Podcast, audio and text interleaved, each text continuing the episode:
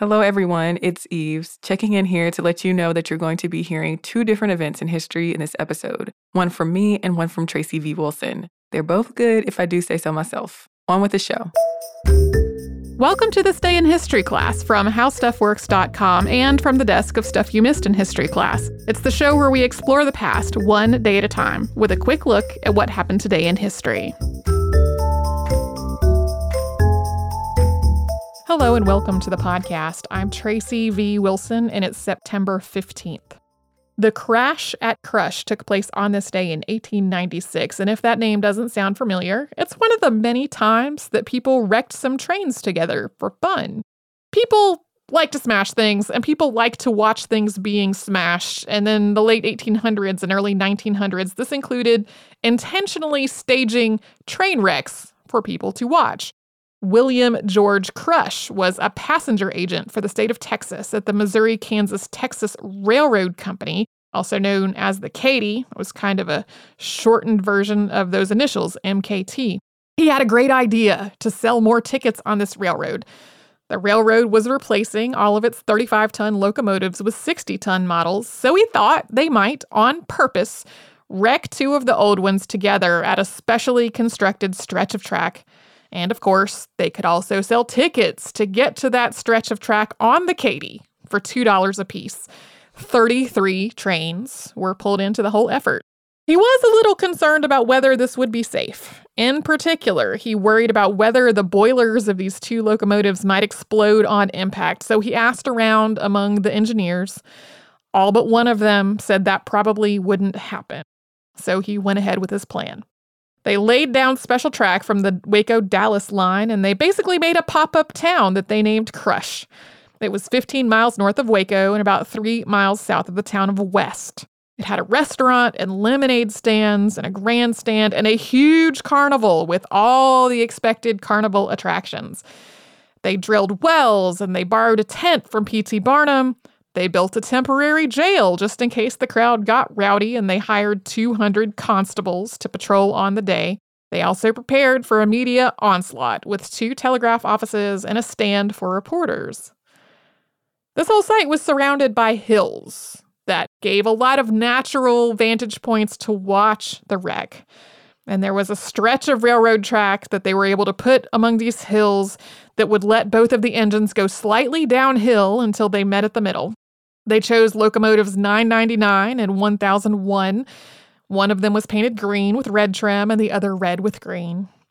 And then they advertised what they were going to do all through the summer of 1896. Passengers started arriving on September 15th at about 10 in the morning. There were about 10,000 spectators. They were supposed to start the event at four, but at four, there were still trains that were arriving full of people, and some of these trains were so crowded that passengers were hanging on to the top of them instead of riding inside. When they finally started at five o'clock, there were 40,000 people watching, which was about twice as many as they had thought were going to come. The two trains came slowly together, and they touched their cow catchers, sort of like they were boxers. William Crush raised his hat from on horseback after the trains had reversed apart again. He whipped down his hat as a signal for the event to begin.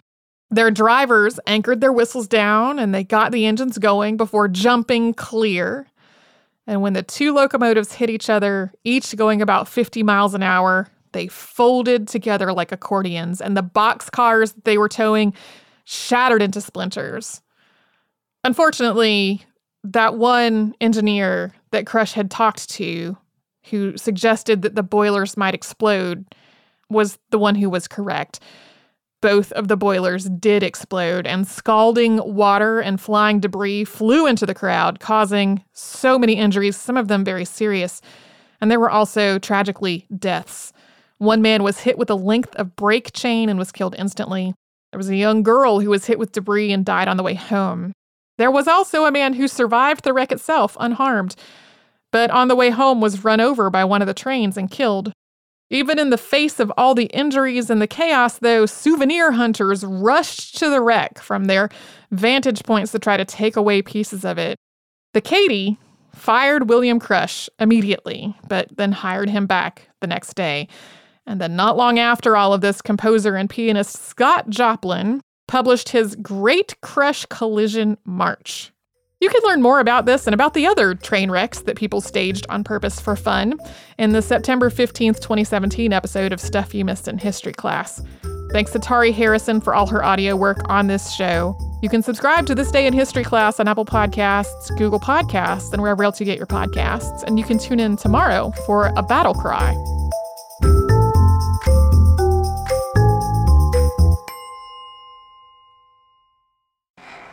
Hello, hello, everyone. Welcome to This Day in History class, where we bring you a new tidbit from history every day.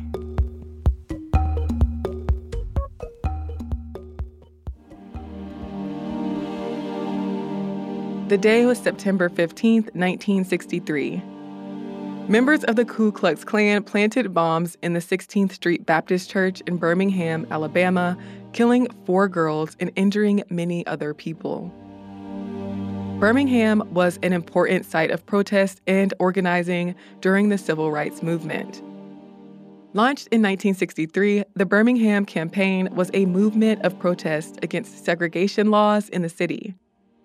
It was home to Bethel Baptist Church, which was the headquarters of the Alabama Christian Movement for Human Rights, and where activist Fred Shuttlesworth served as pastor for several years. And Birmingham was the site of the Children's Crusade in May of 1963, when students marched to protest segregation and were met with blasts from water hoses, attacks by police dogs, arrests, and beatings by police officers. The students involved in the Children's Crusade gathered at the 16th Street Baptist Church and marched downtown.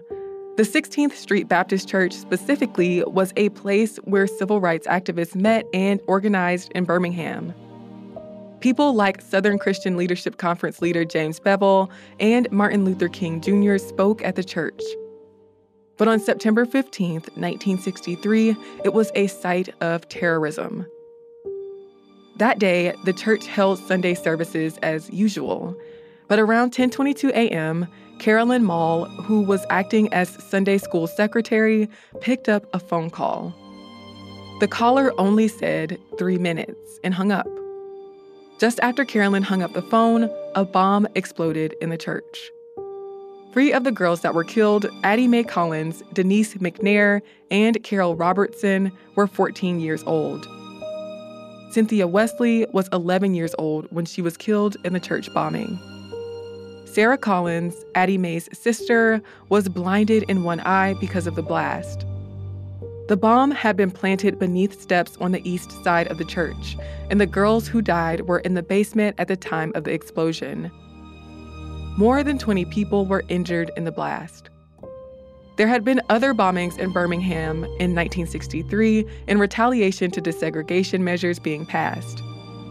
The Gaston Motel, where Dr. King had been staying but left, was bombed. The house of A.D. King, Martin Luther King Jr.'s brother, was also bombed. NAACP attorney Arthur Shores' house was firebombed. Segregationist reactions to the success of the civil rights movement were often violent.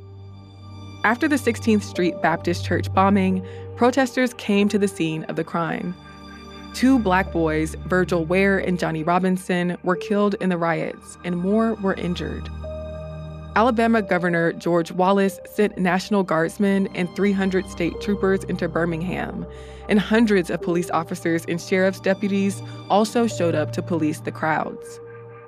Dr. Martin Luther King Jr. spoke at the funeral held for three of the girls.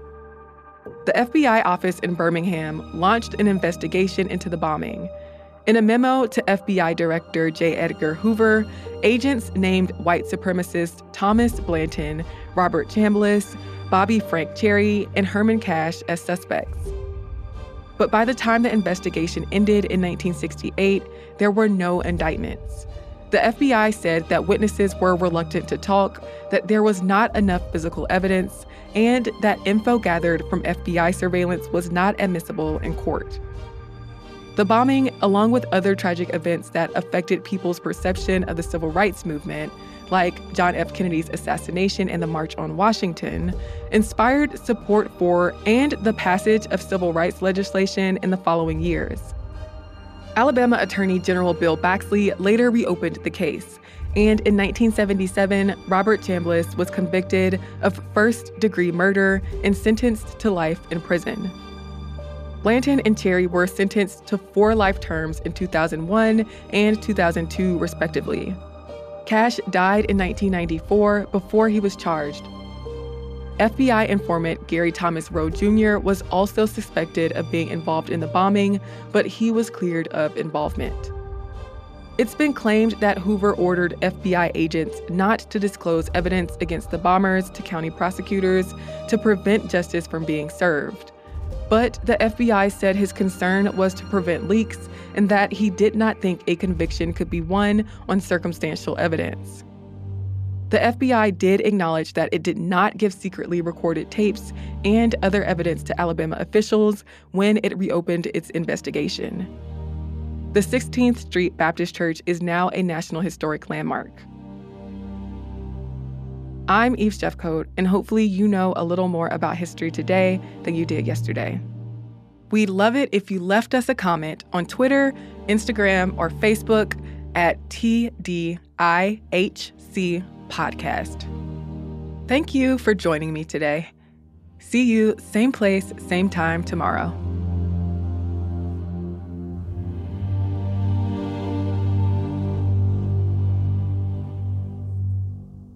For more podcasts from iHeartRadio, visit the iHeartRadio app, Apple Podcasts, or wherever you listen to your favorite shows.